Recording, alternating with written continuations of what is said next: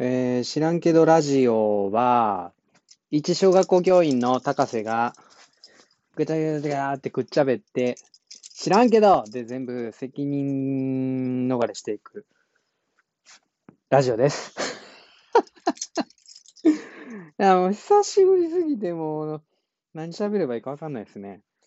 あの、最近、そうやな、あの、読んでる本が斎藤ひとりさんの、今は一人でも絶対大丈夫っていうようなね、ちょっと違うかもしれないけど、ちょ、ちょ、ちょ、ちょっと違うかもしれないですけど、そういう題名の本を読んでるんですよ。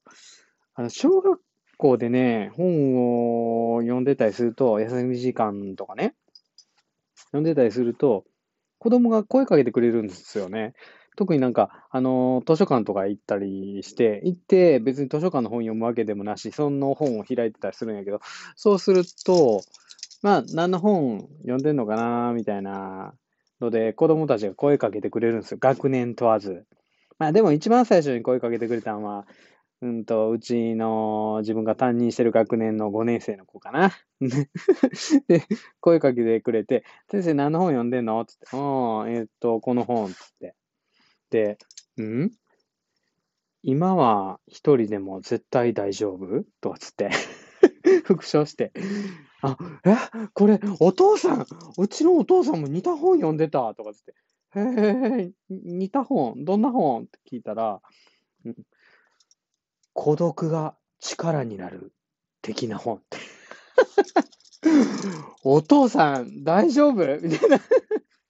いやね、お父さん大丈夫？っていうか、あの、まあ僕もね、あの、大丈夫？って聞かれそうな感じなんですけど、うん、ちょ、お父さんね、ちょっと、孤独が力になるという、ちょっと孤独なんですかね。ご家庭、ご家庭、孤独なんですかね？大丈夫ですかね？とかね、思いながらね、聞いてたんですけどね。そしたら、こんなね、かわいい、もうかわいい、2年生の子がね、今度俺に話しかけてくれて、うん、先生何読んでるの？とかっつって、え2年生の可愛い女の子ですよ。で、うん、こんな本つって。で、あんま漢字読めへんかなと思って、ちょっと読んであげたんですよね。うん、今は一人でも絶対大丈夫っていう、いう本読んでるよって言ったら、その子が、スーって僕の方見て、大丈夫って 声かけてくれた。2年生の子が、大丈夫って言ってくれた。ちょっとね、あの、めっちゃ、ちょっと吹き出したけど、ありがとうっつって。ありがとう。大丈夫やんな、俺。先生、大丈夫。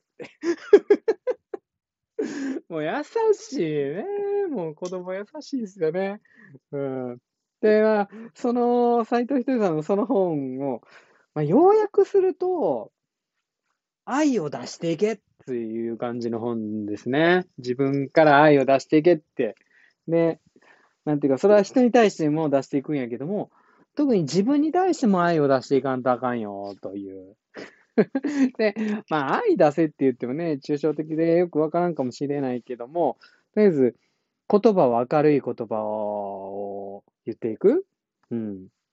ね、まあ、明るい言葉って言ってみたら、斎藤ひとりさんでよく言われるのは天国言葉ですよね。愛してます。ついてる、嬉しい、楽しい、感謝してます。幸せ、ありがとう、許します。みたいな。そんな、なんかプラスの言葉。それを言っていくっていうのと、あともう一個。笑顔。笑顔。うん。で、笑顔でいると、やっぱり明るい感じがしてっていうね。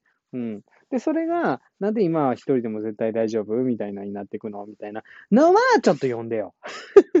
本読んでよ。でもね、ほんとそれ、一番大事なのは、それで愛出していくっていうのと、愛出していくために、あの、明るい言葉、天国言葉、明るい言葉を使っていく、そして笑顔でやっていくっていう、そのね、あの、二つをやっていったら、うん、もう全然、なんか、孤独なんて感じることなんてないよ、みたいなふ。で、その、あの、最初に声かけてくれた5年生の、ね、あの、女の子のお父さんが産んでるのとは全然違うんやけど、うん、孤独なんて、ね、力になるわけないやん、みたいな スタンスなんですけどね、ひとりさんはね、孤独になりようがないっていうね、いうようなね、本でございます。久しぶりでしたけどね。はい、知らんけど。